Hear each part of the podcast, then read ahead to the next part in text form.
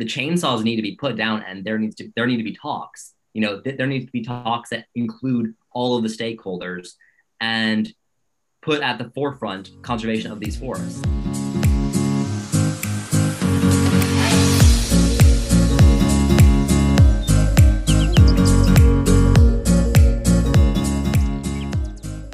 everyone, and welcome to this week's episode of the Sierra Youth Podcast. You might be wondering what's different, and I'm glad to tell you that our name has changed. We just kind of figured that our episodes weren't 10 minutes in length, but we still really like incorporating actionable items that inspire change at the end of every episode.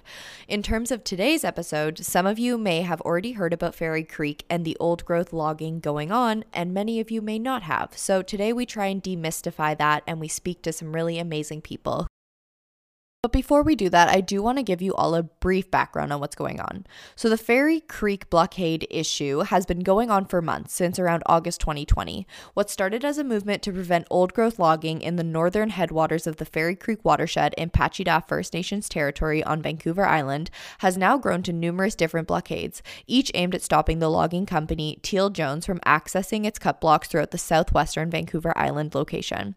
The Fairy Creek watershed is one of the last unlogged watersheds watersheds on Vancouver Island, and it has almost become the symbol of saving BC's temperate rainforest in general. In April 2021, the BC Supreme Court officially served the activists an injunction, but instead of deterring them, the recent legal action has actually reinvigorated the, mo- the movement and it's caused the number of activists to increase, including the Indigenous artist Rande Cook, amongst many other people. An injunction is basically a court order that requires individuals to acknowledge the legality and the right of Teal Jones to undergo their work. Those found to be in violation could be fined or arrested and charged with contempt of court.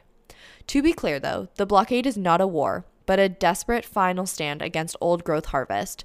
Banners in the um, the camps at Fairy Creek are emblazoned with the words, you know, the last stand for ancient temperate rainforests, and it decorates wooden barricades and vehicles throughout the blockades. The environmental movement that began eight months ago may have started at Fairy Creek, but it's now grown to encompass a much larger holistic issue. There is a real sense of urgency among the activists that the last stand is not just a fight for Fairy Creek, but it's a fight for the last remaining unprotected ancient forests throughout the entire province. You can't forget that Fairy Creek is a highly complex issue and one that tackles directly decolonizing relationships with Indigenous peoples and respecting their right to self determination. The Pacheedaht Nation has a revenue share agreement with the government and it receives a percentage of stumpage fees paid by, by Teal Jones. Yet, the Pacheedaht elder, Bill Jones, has expressed opposition to logging as well as concern for the red and yellow cedar in his territory. Essentially, the Pacheedaht Nation is at a crossroads when it comes to the future of its forests. And what many people may not know is that government actions have propagated the disagreements between, you know, individuals in the nation. So basically, the agreement that the Pacheedaht Nation signed with Teal Jones um, allows logging to be conducted in certain tree licensed areas in their territory, but it also disallows the nation from speaking out or being involved in actions against the logging. As a result, many leaders have remained silent, and that is also why, you know, we see Elder Bill Jones expressing his opposition opposition to the logging. And then, as well, many other individuals in the Pacheedaht Nation are not speaking out or they're saying that they don't endorse the blockade. As I mentioned, it's a very complex issue, and today we demystify it a little bit. Before we begin, I just want to do a quick fact based context setting because we're going to be talking about old growth forests. We're going to be talking about how many of them there are in BC. And so I just want us all to be kind of on a same playing field. So, old growth forests, as as defined by the Sierra Club of Canada, they are forest ecosystems that have grown for at least 200 years without any disturbance, such as logging. Old growth ecosystems are unique because they have a very dense canopy that allows for a very rich understory, which is kind of like the forest floor. This understory is an important habitat for many beings, from mammals to insects to fungi. Some species, like the marbled murrelet and the spotted owl, can only survive in old growth forests. Unfortunately, though, the logging industry in BC continues to threaten these unique ecosystems. In terms of the amount of actual old growth in BC, BC has around 57 million hectares of forest. However, only 35,000 hectares of those is old growth forests, which contain large ancient trees. This is in contrast to the BC government's approximation because they say that we actually have around 13 million hectares of old growth forest. And experts have actually deemed this to be extremely inaccurate because the government doesn't differentiate between productive and non productive old growth forests. What that means is that companies companies can actually harvest really big trees and they can leave small, unproductive trees and at the same time still meet their old growth retention targets. Okay, so I've talked a lot. I've talked a little bit about Fairy Creek, forests, logging, indigenous rights, and we also have a lot more to go. So, today, like I mentioned, we're going to try and demystify what's going on for you, and we're just going to talk about how we can move forward in a sustainable and also a just way. We talked to Joshua Wright, an organizer and spokesperson with the Rainforest Flying Squad, and he also is running the over 19,000 follower Instagram account Fairy Creek Blockade. We also have Colby Rex O'Neill. He's a really amazing videographer, director, and cinematographer who's capturing amazing footage of the blockades and of the old growth forest in Fairy Creek. And then we also talked to Kim Murray, who's been on the ground fighting the logging, and she also shares some beautiful words about why forests are so important to us and why they're also important for the environment. So without further ado, I really hope that you enjoy this episode and let's get into it. Yeah, so Joshua, before we dive into everything, could you tell me a little bit about yourself and also how you're affiliated with the whole Fairy Creek blockade movement? Yeah, so um, my name is Joshua Wright. I'm from Washington State, and I'm a forest defender down here in the States. Um, about eight or nine months ago, I got in touch with Carol Tootle up in Canada, and um, I'd been basically tracking the logging on Vancouver Island for several years before that, and I'd seen that Teal, this logging company, Teal Jones, had plans to build logging roads into the headwaters of uh, the last intact valley outside of a park on southern Vancouver Island. So I got in touch with a group of activists up there, and um, a few days later, we started a blockade. And I've basically been behind the scenes tracking what the logging company is doing and managing social media and sort of doing a lot of messaging for the blockades and just keeping an eye out for where the companies are going next. Yeah, amazing. Thank you so much. Um, Colby, can you let us know a little bit about yourself and, and how you're affiliated? Yeah, totally. Um, I'm from Denman Island, uh, which is one of the little Gulf islands out here on the coast of Vancouver Island. And uh, I'm a documentary filmmaker. I've been making independent films and documentaries for the last 10 years now. And Eartha um, is one of the early organizers of the blockade uh, up at Fairy Creek, and she's been trying to get me out there for a while. And I managed to get out there and do some drone footage in the fall. And then uh, when I found out the injunction had been served, uh, I've been extra motivated and have been up there twice in the last two weeks, and I intend to get out there every week if I can. And um, I've been trying to recruit musicians and try to find other things to do to raise awareness for Fairy Creek. Um, I just talked to Autumn Skye today, and I'm going to go back with her in May for four days and film her painting and make a little film with her out in the woods. And basically, I've just been getting out there and uh, trying to find out on the ground what people that aren't there need to hear and trying to find the best way to relay that. Thank you, Colby and Joshua, for sharing that about yourselves. And uh, last but not least, Kim, yeah, can you tell us how you're affiliated with the Fairy Creek Blockade? I'm Kim. I guess my affiliation with Fairy Creek is um, camp support. I've been camp support since last August, and that's kind of how I got involved. Um, just being really impressed and um, sorry if that was my phone. I don't think it was, but anyway, just being really um, uh, impressed with everyone's dedication and uh, willingness to just go out there and put themselves on the line. I thought maybe what I could do was go see what I um, could bring to the table to help support camps, and um, that has turned into a full time situation of being involved. And thanks to Joshua and all of those that he brought in. Yeah. Yeah, thanks everyone for introducing yourselves. Um, why don't we just get into it? So, you know, let's provide that background because, you know, many of our listeners may not have heard about Fairy Creek or they might not know too much about it. So, what is going on and what do we need to know about this issue as just like baseline information before we get really deep into the issue? It might be good, um, I guess, to establish sort of just the basic facts about what's happening in British Columbia Columbia's forest overall, not just in Fairy Creek. Um, and that's basically that uh, British Columbia has one of the only remaining temperate rainforests on Earth um, in the province. And it for over a century has been logging the old growth forests of it, you know, of its land base for, um, you know, timber um, and shipping that timber overseas in most cases, and in some cases milling it in the in the province. Um, and in, in any case, they've been essentially taking these ancient forests and clear cutting them for over 100 years. And now we are down to um, about 415,000 hectares of the best old growth remaining in the province, according to a report last April. And that's currently being logged. Old growth forests overall are being logged at a rate of uh, 150,000 hectares per year in British Columbia. So, um, you know, that includes all, all types of old growth forests. But essentially, what we're looking at is the annihilation of most old growth forests in the next decade. And um, the BC government uh, has ca- campaigned on protecting old growth forests, and um, they've sort of said that they're you know they're doing it, they're working on it. But what's happened is essentially they've been talking and they've been saying they're protecting old growth forests, and they really haven't been. So it's been a sort of a talk and log type thing where they say they're going to protect these ancient forests and they don't protect them. Um, and now we're sort of down to the bottom of the barrel, and Fairy Creek arose out of desperation, really, where people um, were seeing all these reports saying, you know, we're running out of our old growth, we're running out of these forests, which are the which store more biodiversity per acre, have more biodiversity per acre than almost any other ecosystem on Earth, and store more carbon per acre than almost any other ecosystem on Earth.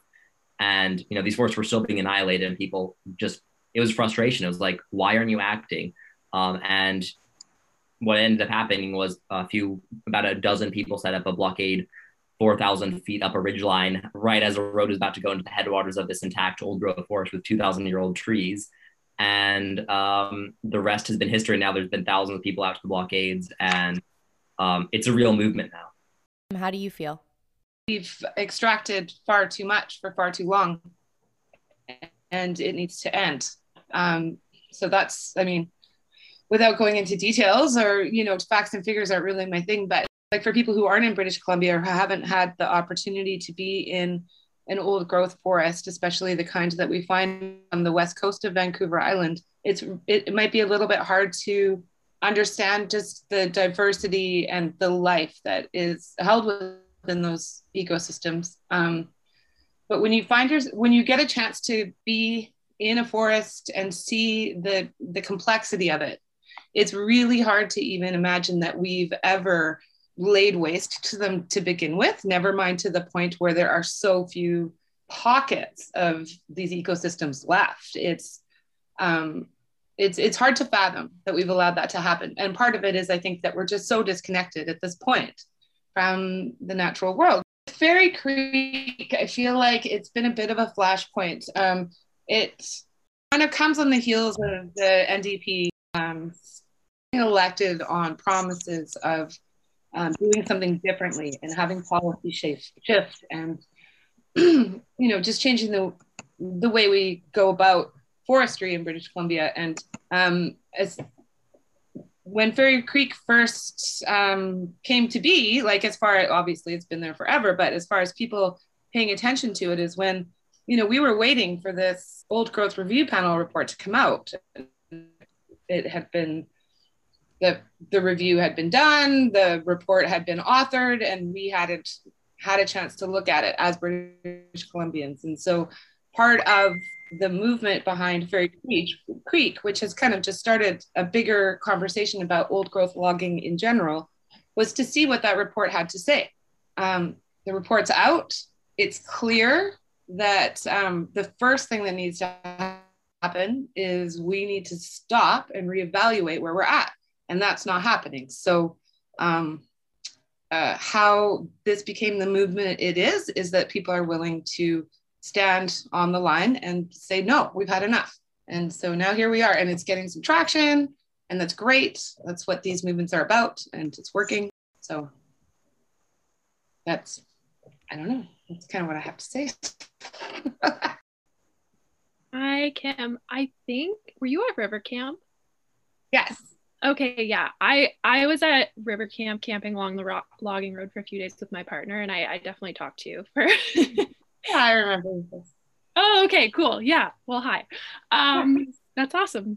Um, I just wanted to go off what you were saying. I actually don't have a question at the moment, but I just wanted to um, go off what you were saying and mention that uh, and say that I like that you mentioned that this movement isn't just about Fairy Creek. It's about like stopping all old growth logging on um, Vancouver Island and in the province of BC. And I also really like the focus um, around this movement as being very like grassroots and nonviolent because I feel like at times like throughout history, like we have a tendency to like villainize protesters and like villainize this movement and like turn people against each other. But I really like that like there's so many different people coming together to like put their feet down and say like no like enough is enough. Like you know we need to protect this forest. We need to you know recognize its inherent value you know for current and future generations. And so i just wanted to to say that.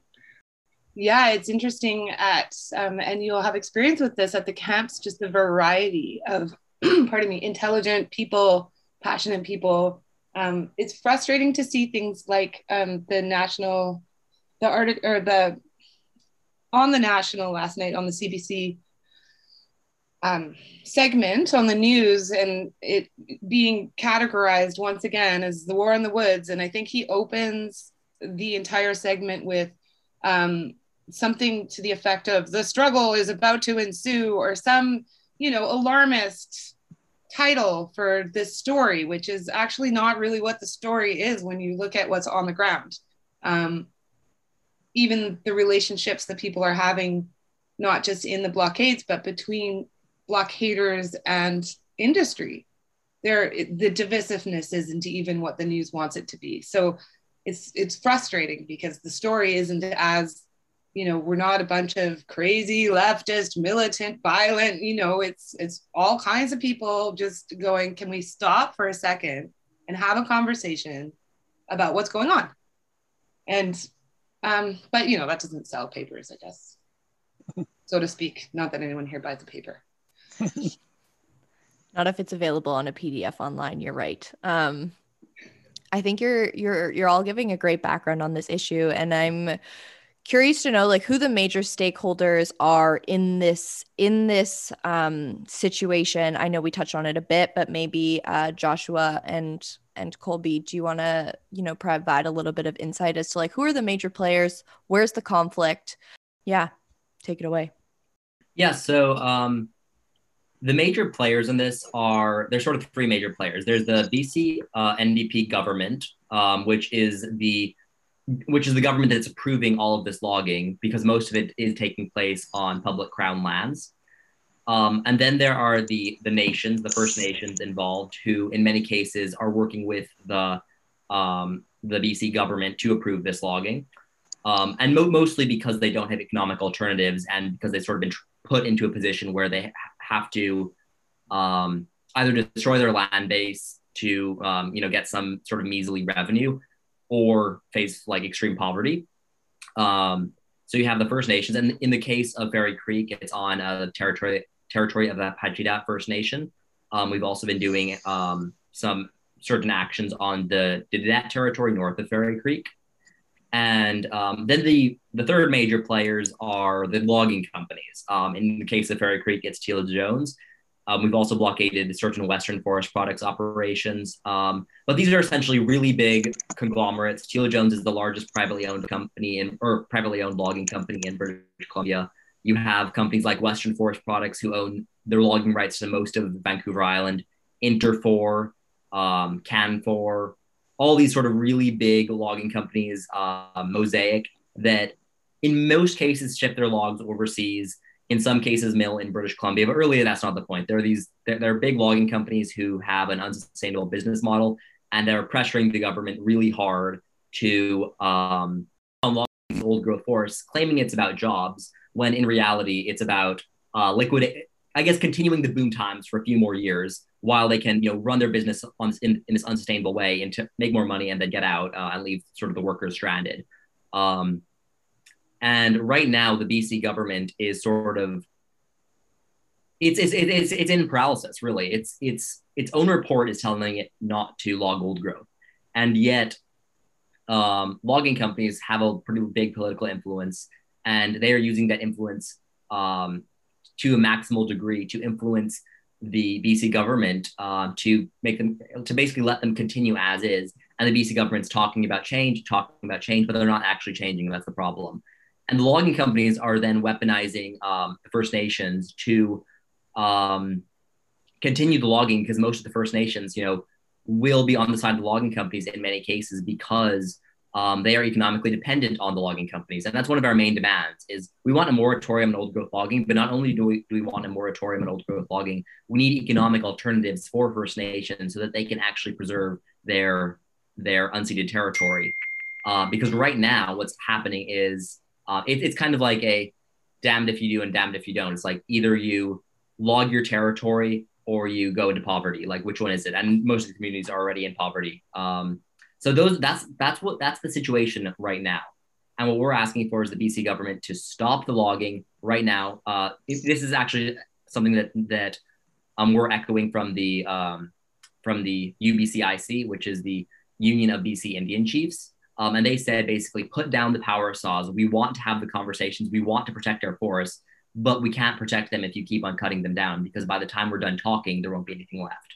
So that's sort of the situation right now is we want them to put down chainsaws, offer economic alternatives to the First Nations, like tourism, like conservation financing, and have the conversation. But right now they're not having conversation and they're just listening to these industrial interests and ignoring literally thousands, thousands of people have been at the blockades.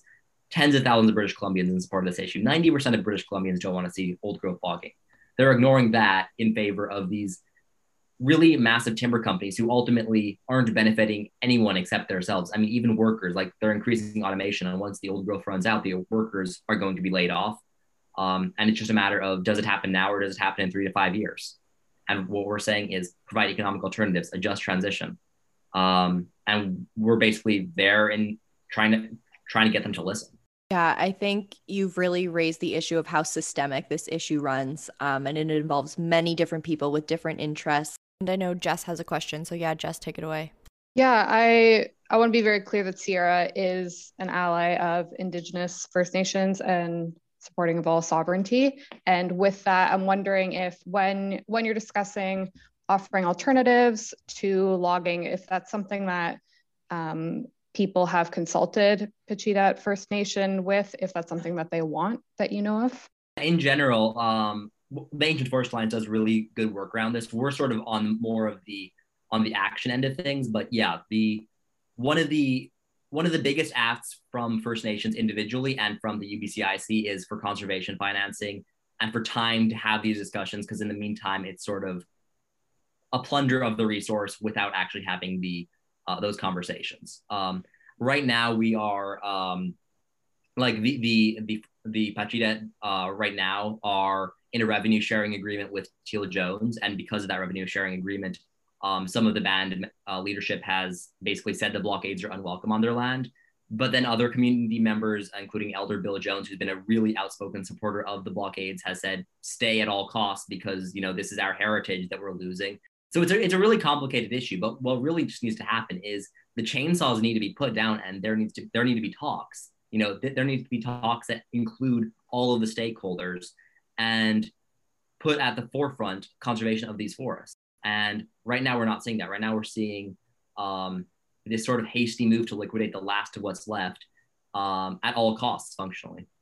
Yeah, you bring up some amazing points. So I think, you know, stemming from that, what needs to be done and also what needs to be done at, at those different stakeholder levels, specifically, you know, from an indigenous standpoint, the Pacheedaht, how do we how do we make this a just issue for them and also for forest conservation and for maintaining the health of the old growth ecosystems. Yeah, I don't I don't actually know the the clear answer to that and what has to be done in terms of coming to an agreement with the nation, but I know that the the Pacheedaht are not united on what's going on there. So like like Joshua was just saying, like needing to pause and just have the conversations and figure out a solution that works for everyone though I don't think it's ever going to work for the giant logging companies, but for the government and for the Pacheedaht particularly. But yeah, I really don't think the solutions have been presented yet. Um, we're kind of in this place where a good portion of them are saying we want to keep logging, and then the elders there are saying that we need you to stand for our forests. And um, I heard a beautiful story last week too about a group of women that wanted to go hike the West Coast Trail and it starts in the Pacheedaht Nation, and they reached out to the nation and asked like, who do we talk to about your land use and for like how to the ceremony and for all of that, and everyone uh, in the nation basically pointed to Bill, and they had Bill Jones receive them and bring them in and send them off. So it was like years ago when it's not about money and it's about just the land and how the nation feels about it. Bill was who they brought forward. So he's one of the ones that I feel like is the maybe the most important voice uh, currently out there, and he's been the one asking for us to stand and not to leave. So at this point, I feel like his his words and wisdom is what we all should be listening to the most, but we also can't ignore everything else. Yeah, that's a great point, Colby. Um, Kim, do you have anything you want to add to that? Yeah, a little. I mean, it's a really complicated issue. Obviously, I mm-hmm. mean, I community divisions um, are being seen, and that's a hard one to that's a hard one to participate in. Um, but in a letter that was released by Jeff Jones, um, the you know band council leader, last week or so, um, he stated that they um, were not interested in having uninvited third party activists on their territory. And from day one, from the day I met Bill Jones, I have felt as an invited and supported member. Um, and so it's Colby said it really eloquently, but um, yeah, Bill is he's asking for support to stand up for what little is left of his ancestors, as he calls it, um, calls the trees, the forests. Um, there's wisdom being lost, and um, it's a it's a hard one because, of course, um, in the more time that we spend, the more we learn about the different dynamics, and so just layers unfurl. And Adam Olsen put it really well in the legislature recently when he said, you know, um, it's not a negotiation when there aren't any options. Like the option right now is a revenue sharing agreement with logging companies or don't. That's your option. Like, and that is not a negotiation. So um, the terminology being used by the NDP and by uh, capitalist stakeholders in general isn't. Uh, it's just words for the news. It's not actually any meaningful consultation. Um, and so yeah i i don't know if that says much or answers much but one thing that i wanted to point out i know that earlier um, when we were talking stakeholders and we were talking like the big companies and we were talking first nations and we're talking to government one thing that i kind of want to point out this is sort of a side note is another stakeholder is actually teal jones contracts all of their work out to subcontractors so there's all these very small companies very very small companies that have signed on to contracts with this company that cares nothing for their health, nothing for the benefits to their families. Like they are on these tiny margins and they're forced into work that some of them actually probably don't even want to be doing. Um, and that's a whole other complexity. I just, I don't know why I felt like I had to throw that in when the stakeholders were, um, you know, being thrown out there because there's like multiple small contractors who are working within that region who um, barely make a living and the larger companies are profiting enormously off of that work and um, that's a really frustrating aspect as well yeah i remember that um, on in the first week when we blockaded up at ridge camp which was the location where uh, the logging contractor was um, road building into Fairy creek on behalf of Teal Jones um, when we blockaded them i heard it from somebody who was actually there who said um, that one of the contractors, when they were talking to one of the contractors, and he said that that place is effing intact. We shouldn't be going in there. He's just like, I've, I've been logging, I've been doing this all my life, but that place is intact. We shouldn't be doing this, you know? And honestly, I think that many of the workers would be on our side if they had alternatives, but they don't have alternatives. The First Nations don't have alternatives. No one has alternatives because the government isn't offering them. And mm-hmm. that's the real, the real problem here is we need economic alternatives for the nations, for the community, and we can come up with those. You know, sustainable second growth logging. There is a, most of the forests in British Columbia are second growth. And if you aren't cutting them with feller bunchers, if you're using gentler techniques, if you're using selective harvest, you actually have to have workers out there with chainsaws. If you aren't exporting all of the trees you cut, then you have more work in British Columbia. There are there are plenty of alternatives. Um, but right now, the government isn't doing that. Instead, they're favoring the status quo and letting the status quo continue for just the, all these logging companies want is another five years. All they want is another five years of the status quo because once in another five years, all of the old growth is going to be gone and they're going to be out of the country. You know, Teal Jones has invested tens of millions of dollars in Virginia. They bought a sawmill in Virginia and lands in Virginia so they can go move their operation to Virginia once they run out of old growth because their business is entirely dependent on logging cedar trees that are older than than our society that are a thousand years old you know? That's their entire business model. And once they're out of those cedars and what for them is literally three to five years it's for other companies it's up to 10 years um, they're out of here.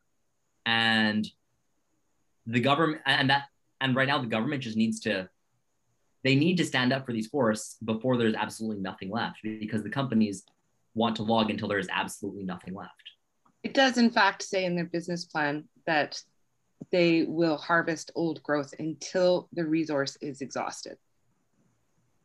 Yeah, it's one of their stated objectives in their forest management plan. Exploit all old growth resources until exhausted. For for listeners that don't understand why why would, you know, Teal Jones want old growth forests over a sec like you just mentioned like secondary growth forests? Like what's the difference? How is the quality? Like why are they targeting old growth when they could do secondary forests?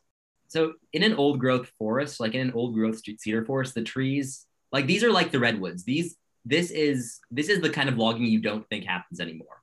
These trees are easily 10 feet thick they can be 15 feet thick they are massive and each of them is worth tens of thousands, potentially even up to hundred thousand dollars to one company. And um, not only are they do they have so much wood in each of these trees, they're also they, these trees have been growing for in some cases for up, for almost two thousand years. There are trees that are that are estimated to be, be between 1500 and 2000 years old at the headwaters of Fairy Creek. And each of those years is a layer in the in in the wood. And the the grains are so tight tight together. They're so tightly knit that they are, it's some of the highest quality wood in the world.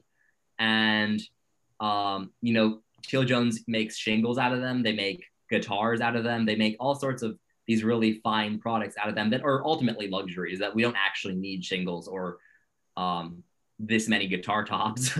um, but it's it's just some of the most valuable wood in the world, but it's also made out of some of the most valuable habitat in the world. And you know, these old growth forests, it, you know, you can imagine that these that these trees are are valuable just because they're a thousand years old, and they are. But each of these trees supports more life than you can imagine if you haven't been in one of these forests. Their canopies alone, they can have trees growing out of them. them. They can have three, five, ten tops to, in one tree, and they have moss mats, and they have there, there's so much habitat each of these trees.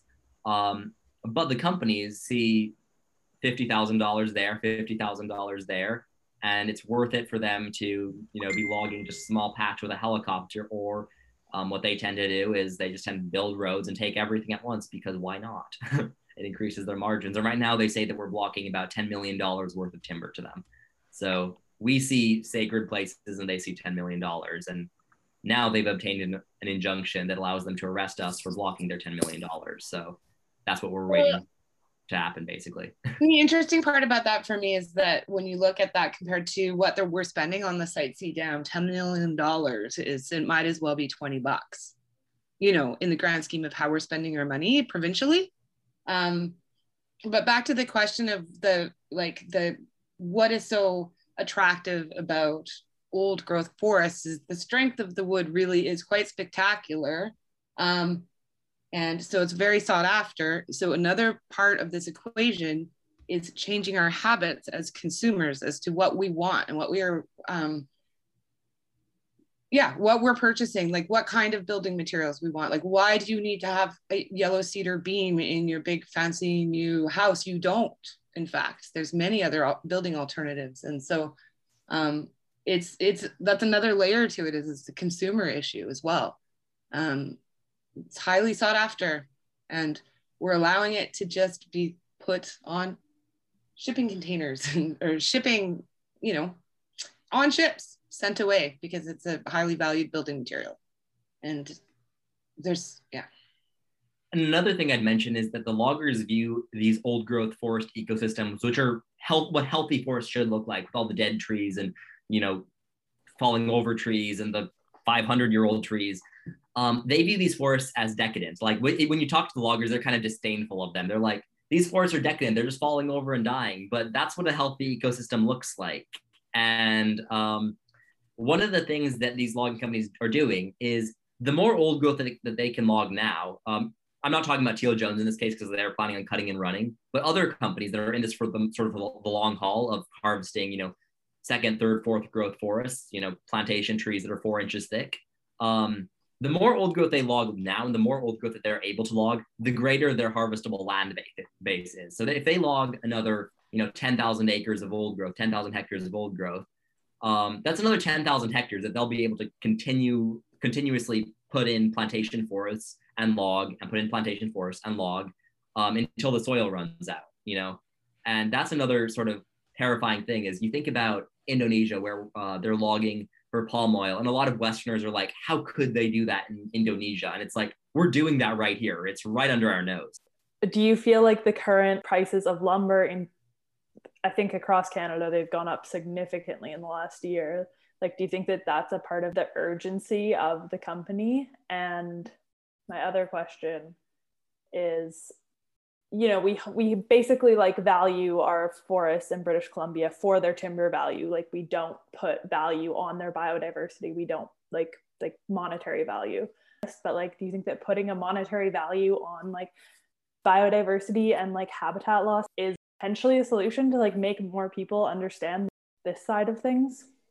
Um i mean life on earth as we know it is in such fine. It, it it's such a precarious situation. I don't even understand how we can need to put things into um, a dollar value in order to get people to be aware. And i realize it's hard unless you're kind of closer to the natural world to really see how precarious it all is. And also why the anthropocentric view of this whole thing is the other thing that always gets me is like we talk about the value of the forest and um, you know what is um, the dollar value and these forests need to be around for our grandkids. Like who's talking about bears losing habitat? Who's talking about cougars losing habitat? What about medicines that don't exist unless there's a douglas fir tree that's 500 years old? Like all of this stuff is like um, yeah, that would be great if we could put a dollar value on a bear den, but you know, or on a mushroom that will not live on a tree that's less than a certain amount of years old. Um, but I'm I'm actually some the more I discover and spend time out there and get into this, the more I'm appalled at the fact that um, that we can be so blind to just this. I just feel like we're these mammoth cons- well, and I know that we are as a whole, like just consuming our way through everything until it's gone. But um, just the human-centered vision of all of this is, is kind of shocking. But yeah, it's unfortunate that it would have to be a dollar value. Like the magnificence alone is, and just, um, you know, Bill was talking this summer. We were driving on a logging road, and um, we were just discussing stumpage fees and drainage and all of that kind of stuff. And you know, he pointed out to me that like once you build a road before you even start to log, you've just created a deep wound that has now cut one side of the forest away from its ability to talk to the other side of the forest. And that unity and that diversity is already depleted. It's already been whatever the word is. Um, anyway, like we don't even have to cut them down to cause trouble. It's amazing. And we're just starting to understand how interconnected absolutely everything is. And now we are at this point where there's so little left.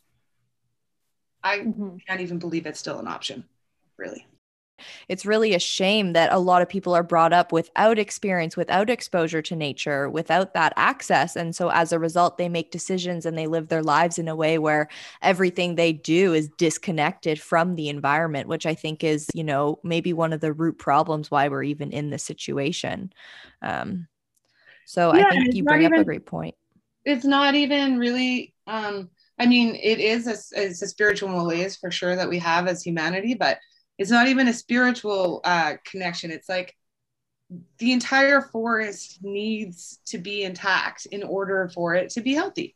It is all connected. And we can't just like plant a Douglas fir monoculture and expect that um, species are going to return. Expect that there's still going to be biodiversity, and expect that the mycelium will re- will re-thread itself through the forests. we don't get an understory. We don't get canopy species. We don't get any of this stuff, and um, it's just a it's a it's a field at that point. It's a harvestable crop, and the loss of the societies that were once within these forests in order to have a harvestable crop is just um, it's hard to believe and it's like literally irreplaceable until the humans are gone mm-hmm.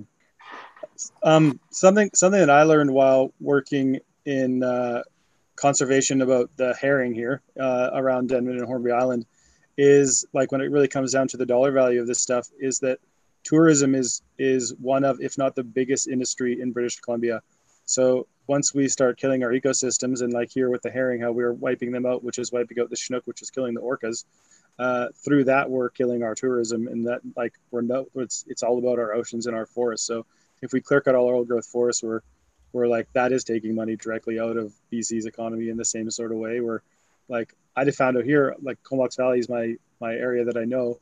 Uh, there's over 9,000 jobs in tourism in this area alone, and I do think it is it is the, the, the technically the biggest industry in British Columbia. So there, those dollar numbers should probably get brought into the conversation when we're talking about the money taken out of the forest with logging, the money that's taken out of bringing people to come see beautiful British Columbia.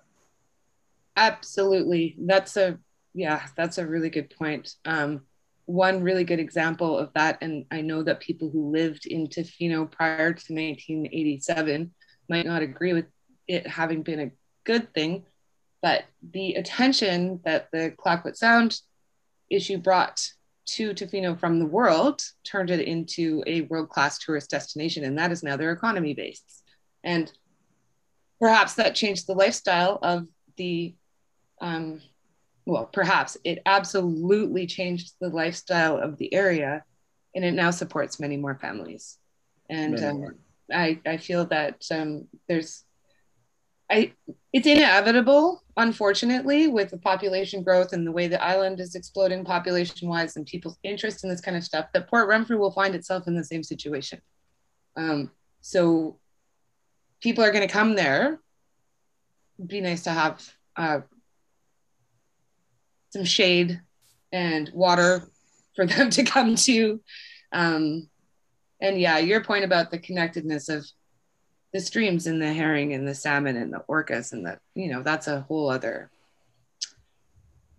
yeah, tourism.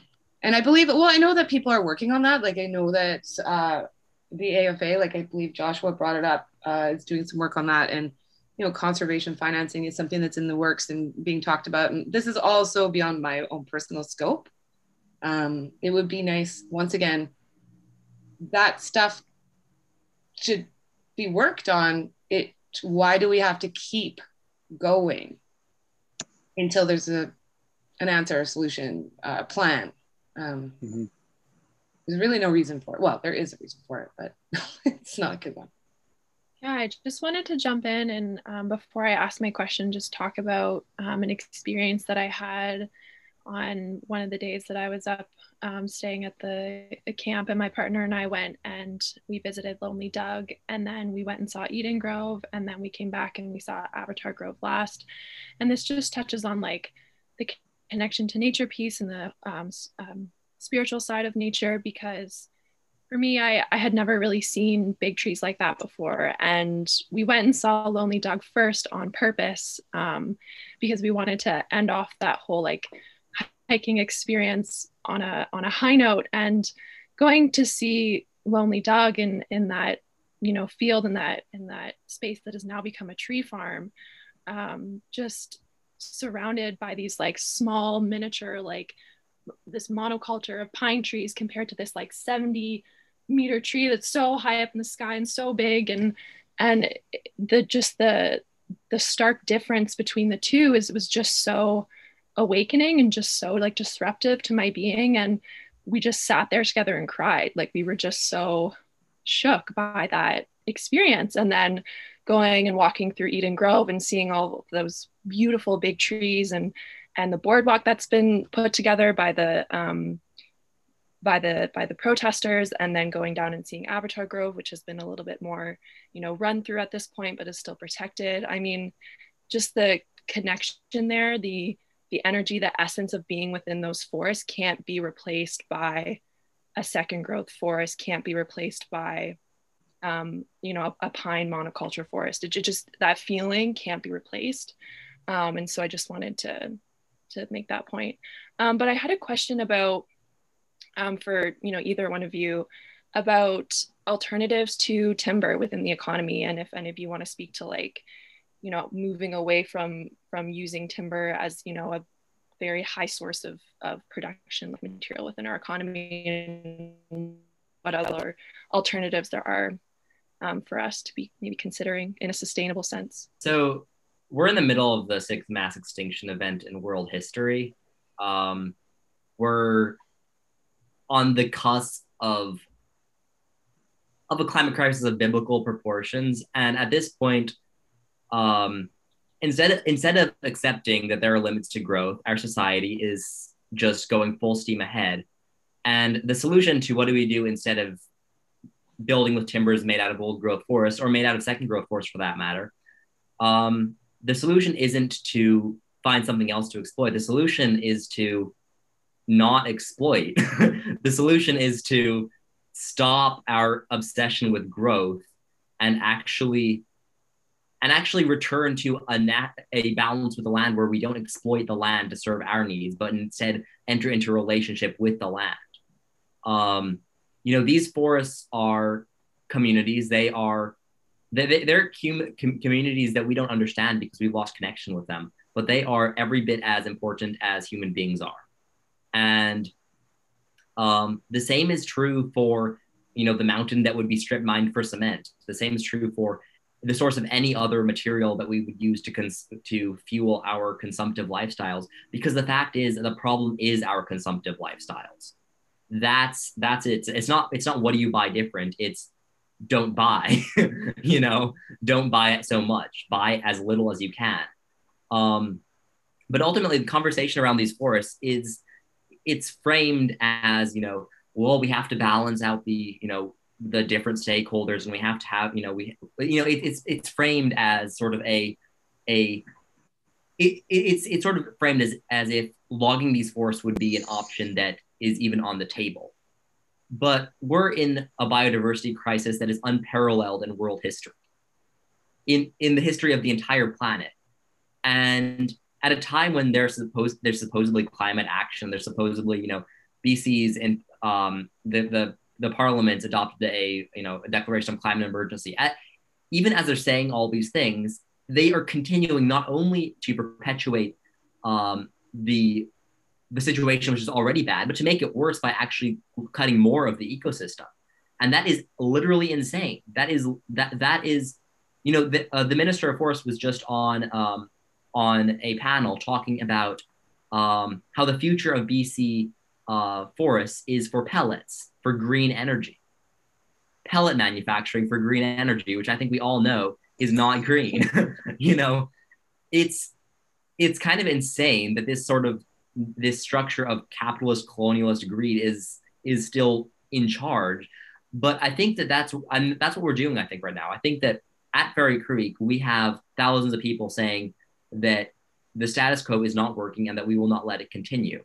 And I think well, it goes well beyond Fairy Creek, and it's not going to end at Fairy Creek. But we need to we need to reclaim the power because the power ultimately should lie with the people and the people should be acting on behalf of the people but also the ecosystems because these are these forests mean a lot to themselves and we have no right to destroy them none of us have a right to destroy a forest and that's where the conversation needs to be and that's what people need to do people need to stand up for their own forests everywhere in british columbia across the world across canada um, they need to stand up for their ecosystems and their land base and say enough is enough, and that, I mean, that sort of has a lot of revolutionary potential in, in, in that those sorts of ideas. But ultimately, that's what we need to have if we're going to avert um, what is essentially an event that threatens the existence of life on Earth.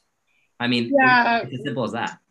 Sorry to interrupt, Joshua. Um, it's interesting to hear you after Michaela speak, because the the humility that one feels when you're in a place like Eden Grove is like it's just so humbling, and I think that's part of, you know, when um, when I'm in those places, like it was um, a hike in the Walbran that really made it so that I couldn't ignore this issue anymore. Um, because it's so humbling, because I am so insignificant in the face of these places.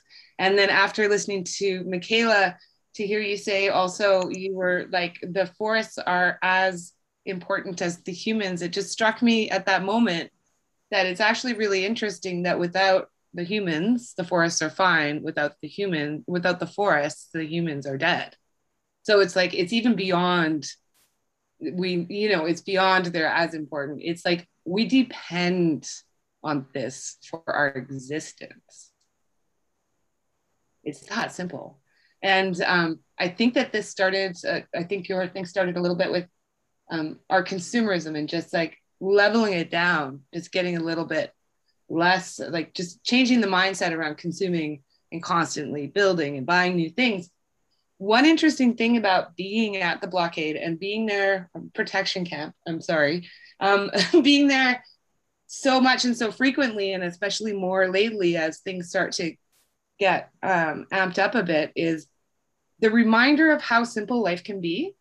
I mean, when you're in a place, there's no internet, there's no power, there's no, you know, um, we um, have erected multiple TP structures, um, some with canvas that was given to us, some with other things. Um, it's a simple, effective, beautiful shelter. Um, the air is clean, you know, the distractions are less, and you get so much more done in a day. Um, it's just, it's really nice to be reminded, and not that I'm going to be like, going to a protection camp is like being at summer camp, but in a way, you're reminded of like the um, the importance of simplicity and the ridiculousness of the complexities we make in our lives of all of these things. And you know, I don't even I don't even care when's the last time I bought new shoes. Who cares? we don't need those, you know, just little things. Um, but yeah, to be humble in the face of a planet that literally is keeping us alive, I think is very important. I think that's a really good reminder, actually, like using the word humble.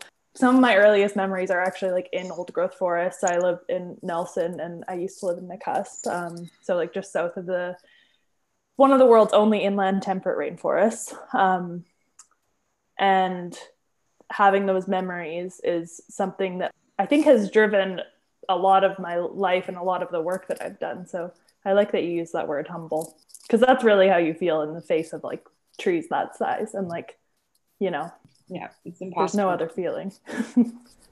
I completely agree. I took a walk in an old growth forest the other day, one of the very rare ones on Salt Spring Island, and there is no feeling. It's just a sense of calm and deep appreciation and gratitude. And the thought about not having those ecosystems in the future, I don't even really know how to describe it, not even for myself, but for the plants, the animals, we're all living beings. So I think you both speak so beautifully about that. And um, as we're getting close to wrapping up, Colby, I would love to hear a little bit more about your work and what you're doing with the footage you're taking.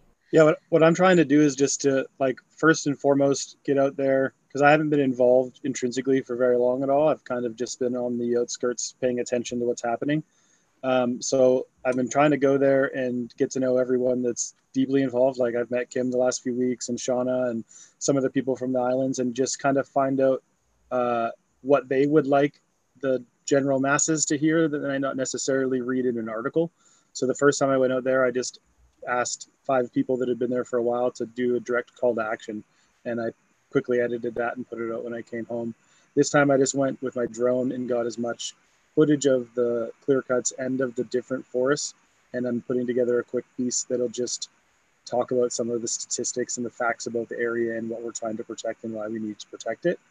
And then um, there's another filmmaker, Jen, I think it's Moxham. She's there. She's working on like a feature length documentary. So I'm just also offering anything I shoot to her.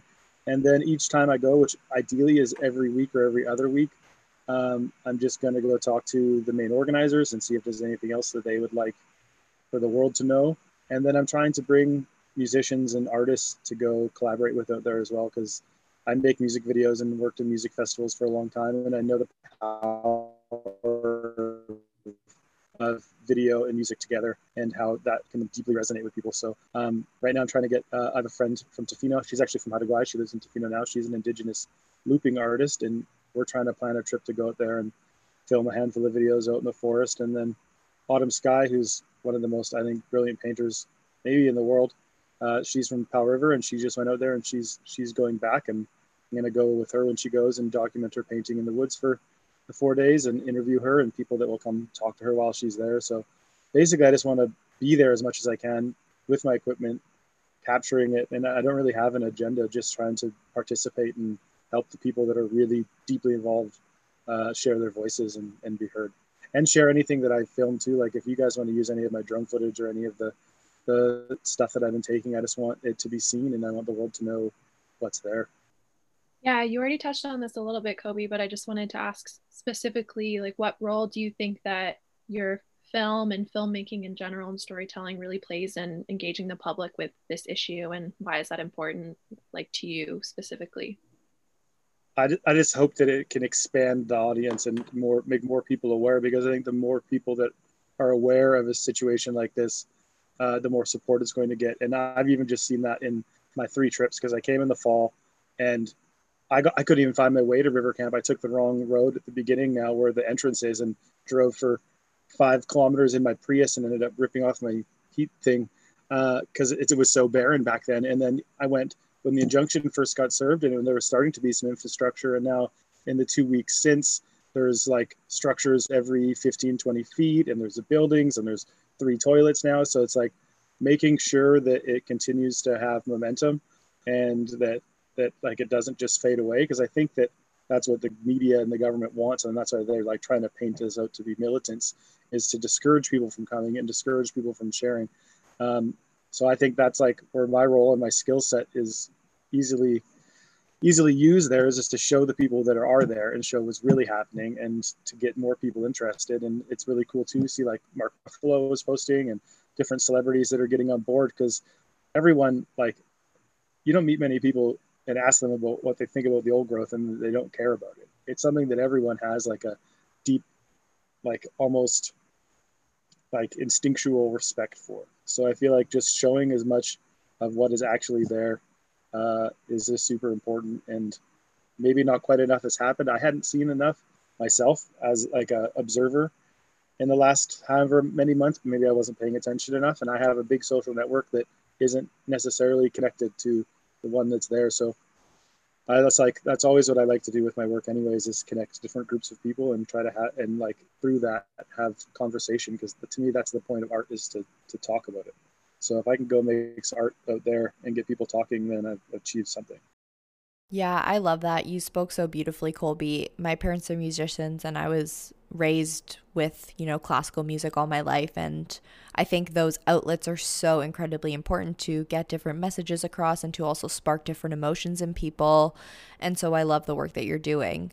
Before we go, I would love for you all to, you know, let our listeners know what are some items of action that they can adopt right now that they can do if they want to be involved in any way or they want to learn more about this issue. Yeah, we would really appreciate it.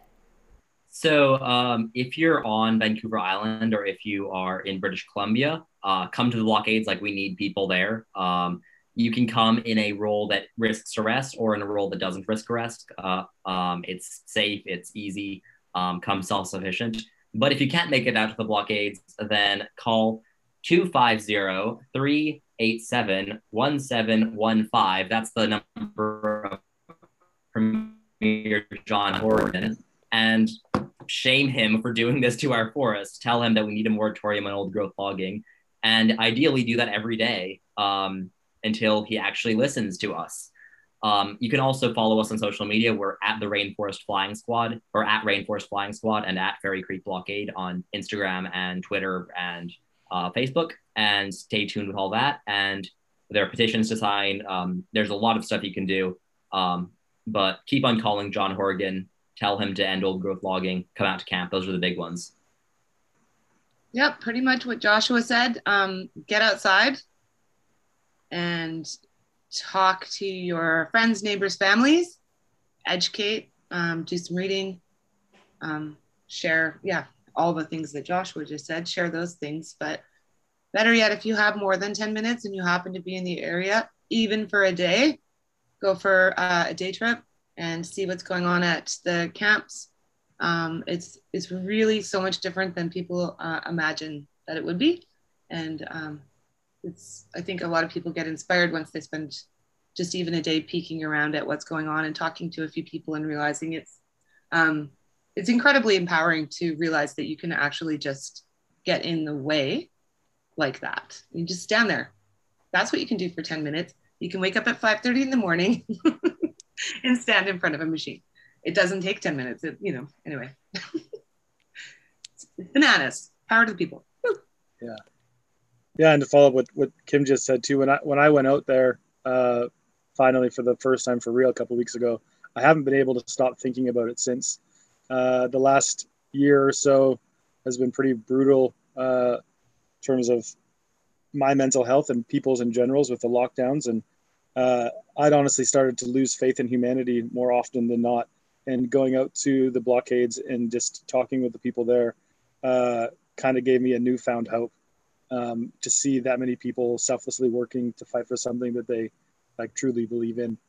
Um, so yeah, if you can get out there, you should. If you can't get out there, try to talk to them uh, if you can here. And I do think that like the most important thing people can be doing is just having these conversations, talking about what's going on, and trying to figure out solutions, and then having those conversations with other people because then it just continues to spiral and carry on. Yeah, if you like, if you aren't in British Columbia and you can't make it to the blockades, and you've already called and you want to do more, then find a forest, find a prairie, find find anywhere around your house, and I guarantee there will be one that is about to be destroyed. Um, but we need these movements everywhere, um, and you know, start your own. Like Fairy Creek is one intact valley. There are there's another intact valley on northern Vancouver Island where there's active logging happening. There's um, they're logging old growth forests all across the province. They're destroying ecosystems all across the country, all across the world, literally wherever you go whatever you love, whatever ecosystem you love, whatever place you love is being destroyed. So stand up for it. That's my message. So take a look at laststandforforest.com is our website, and um, there's a lot of information there. Um, on the website, there's all of the maps. There's the just uh, information on how the blockades work and uh, different all of the news releases that come. Well, our media releases that come out. So any up to date information will be on there as well. Yeah, honestly, just before we say goodbye, just thank you for you all being here, for sharing your knowledge, your emotions, your passion, your wisdom on this issue. You really took something complex and you broke it down for everybody, but you made sure that the conversation was respectful and rooted in just, you know, the knowledge that we love these trees and we want to do what we can to protect them. So that's it for today, folks. Please like us on Instagram and you can also listen to our podcast on Spotify or Apple or wherever else you listen to your episodes. Thank you so much for tuning in and we'll see you in two weeks.